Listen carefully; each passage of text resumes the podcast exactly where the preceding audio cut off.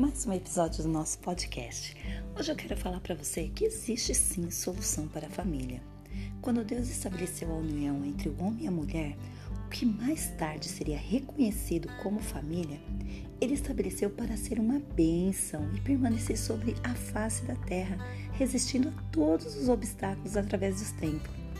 Deus também, como sempre, ele estava seguro daquilo que ele estava criando e quais seriam seus propósitos. A família, obviamente, estava sendo estabelecida para dominar sobre a terra enquanto o homem aqui vivesse. Para isso, todas as vezes que a família sofresse algum tipo de ataque por parte do reino das trevas, o Deus, nosso Deus, o Criador, ele estaria fornecendo o tratamento para mudar o efeito maligno causado pelo veneno de Satanás. Graças a Deus, não é mesmo? É exatamente isso que ocorreu desde a instituição da família e acontece em nossos dias e permanecerá até a volta de Cristo. São muitos os casos de intervenção de, do nosso Deus para corrigir as falhas e mudar situações de, que comprometem o bem-estar da humanidade. E muitas dessas interferências foram feitas através da família. E eu posso até citar alguns casos. Vamos ver lá em Gênesis 7:1, que está escrito assim: ó, O Senhor Deus disse a Noé: Entra na arca, tu e tua casa, fique e te reconheci justo diante dos meus olhos entre os demais da tua geração. Ou seja, a promessa de salvação já veio desde lá dos primórdios da história. Noé e sua família eles foram escolhidos por Deus para serem a continuidade da raça humana. Deus ele separou uma família, pois isso foi a forma que ele iniciou toda a humanidade, e não havendo razão de mudar, pois o que ele fez e disse que era bom, continua sendo muito bom. Basta apenas deixar que o homem entendesse que por, pode mudar as suas atitudes e agradar a Deus. Simples assim. Foi assim que se seguiu esse episódio. Deus ele se aborreceu de tal forma com a raça humana pelos seus erros, degeneração, que resolveu eliminá-lo até sobre a face da terra.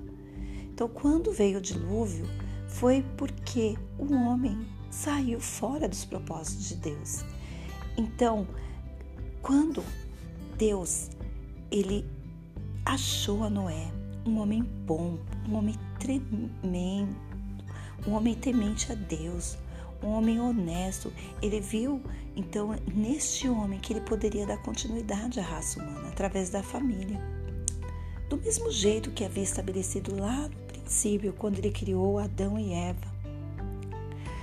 Bom, quando nós cumprimos os mandamentos de Deus, obedecendo os seus princípios e procurando colocar no centro da sua vontade, nós o agradamos. Consequentemente, estaremos protegendo toda a nossa família da armadilha do inimigo e não seremos consumidos pela ira também de Deus, o qual recairá sobre todo filho desobediente, consequentemente sobre a família. Então vejamos também alguns exemplos muito fortes, que é o fato muito triste quando as pessoas desobedecem a Deus. Obviamente, sempre vai haver a queda, a destruição. Então, para que errar se você pode seguir num caminho bom, um caminho de verdade, aquilo que vai te trazer alegria e não sofrimento? Porque Satanás, ele veio para destruir famílias através das intrigas, das mágoas, das, dos problemas, fazendo com que a família se distancie e esse não é o propósito de Deus. Propósito de Deus veio para que unir a família, para que a família seja feliz. E quando nós estamos dentro do propósito de Deus, certamente a nossa família, nós e nossa casa, podemos servir a Deus com alegria e ser uma família feliz.